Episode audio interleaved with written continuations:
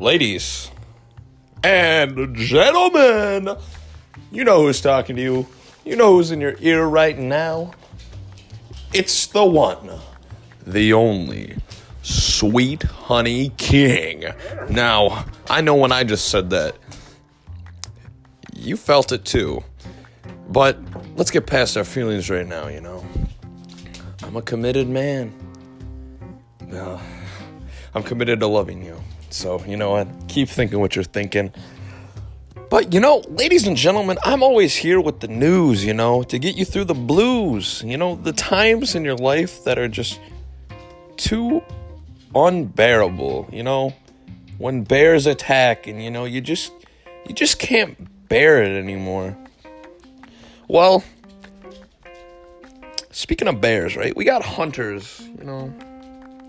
I'm really bad at the transitions. Like I don't I didn't like that transition. All right, let me let me let me let me jog it back for a second, you know? So you got to take a step back to uh, really get there, right? Okay, um money? Okay, I like that. Okay, that's strong. That's strong. Money. I like that.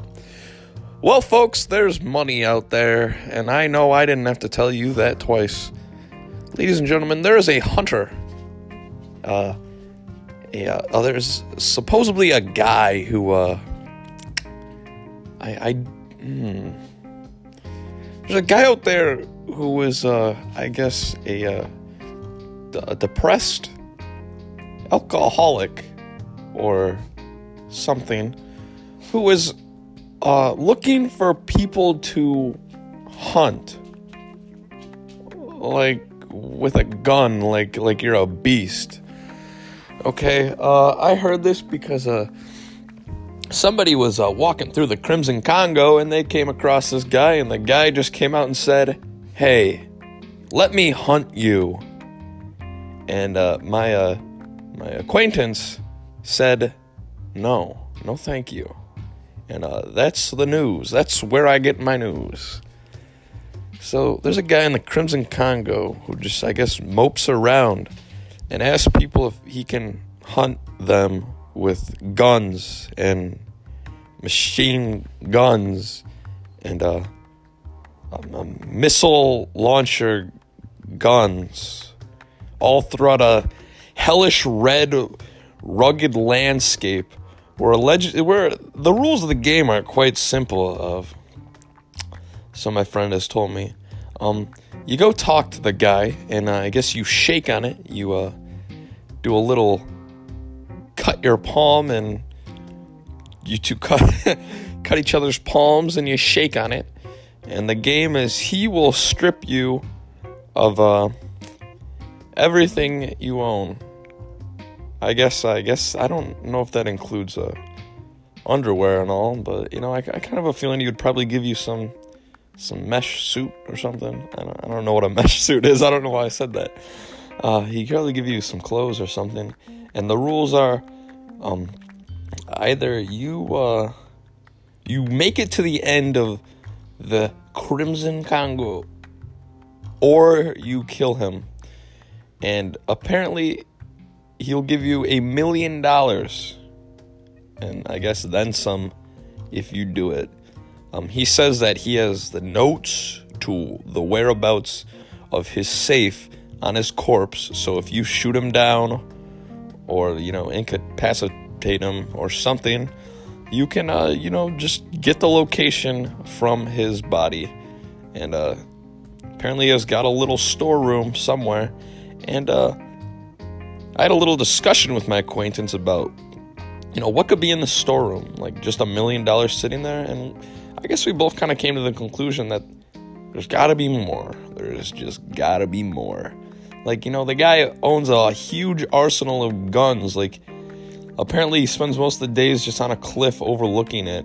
And on the way there, it's a, covered in landmines and literally stacks of cash are just blowing in the breeze on this mountain. And then he's just got guns just lying around and shells and cases just everywhere. Right? You know, so there's he's got to have a storeroom that's full of it, right? And apparently he sits on this cliff because if you just go up and like, you know, get the critical hit headshot on him, he'll just fall into a pit and then you can't get the note. So, you know, apparently you can't just go up and bop him and then take it either because you'll just lose it. And then uh, the other theory is, or the other way to go about it is make it to the end of the Crimson Congo with, uh, you know, your only your means to which to do so. And I don't know if you've been to the Crimson Congo just, you know, without getting hunted, but there's a lot of, you know, robots and warrior radiation warrior people just walking around. So, you know, you have to deal with that too. That's a that's a pickle. And then when you have a guy who flies around on a jetpack and tries to take crack shots at you, doesn't sound fun. I mean, for a million dollars though. Wow, that could get you into the most exclusive of parties. Hmm. What a party. That's all you need. But it's a tall order. Navigating through the Crimson Congo with basically just a shirt and your pants. Tough call, but you know, a million dollars. That sounds good. Because uh, it looks, it sounds good on a resume to yourself because, you know, you don't really have to work. That didn't make any sense. I'm not, I'm not making sense you get the gist. I guess if you uh if you think you can if you think you can stop being the prey and be the predator and uh, take this guy out and uh, you know find his safe room or play his little game you know that's money baby sometimes i give you guys hints and like i know the location of chump change but a million bucks from a guy who seems you know pretty reasonable. I think, uh, you know, it's it's worth uh, discussing a, a contract with him. You know, if you really think you can outfox the fox, and who knows? You know, maybe you can. Uh, maybe you don't kill him, right? Maybe you just, you know, become friends with him. Maybe he's a, actually a good guy, you know, because apparently he's got money and beer and guns, and I mean that's like all I've ever wanted. That's all everybody ever wants, you know.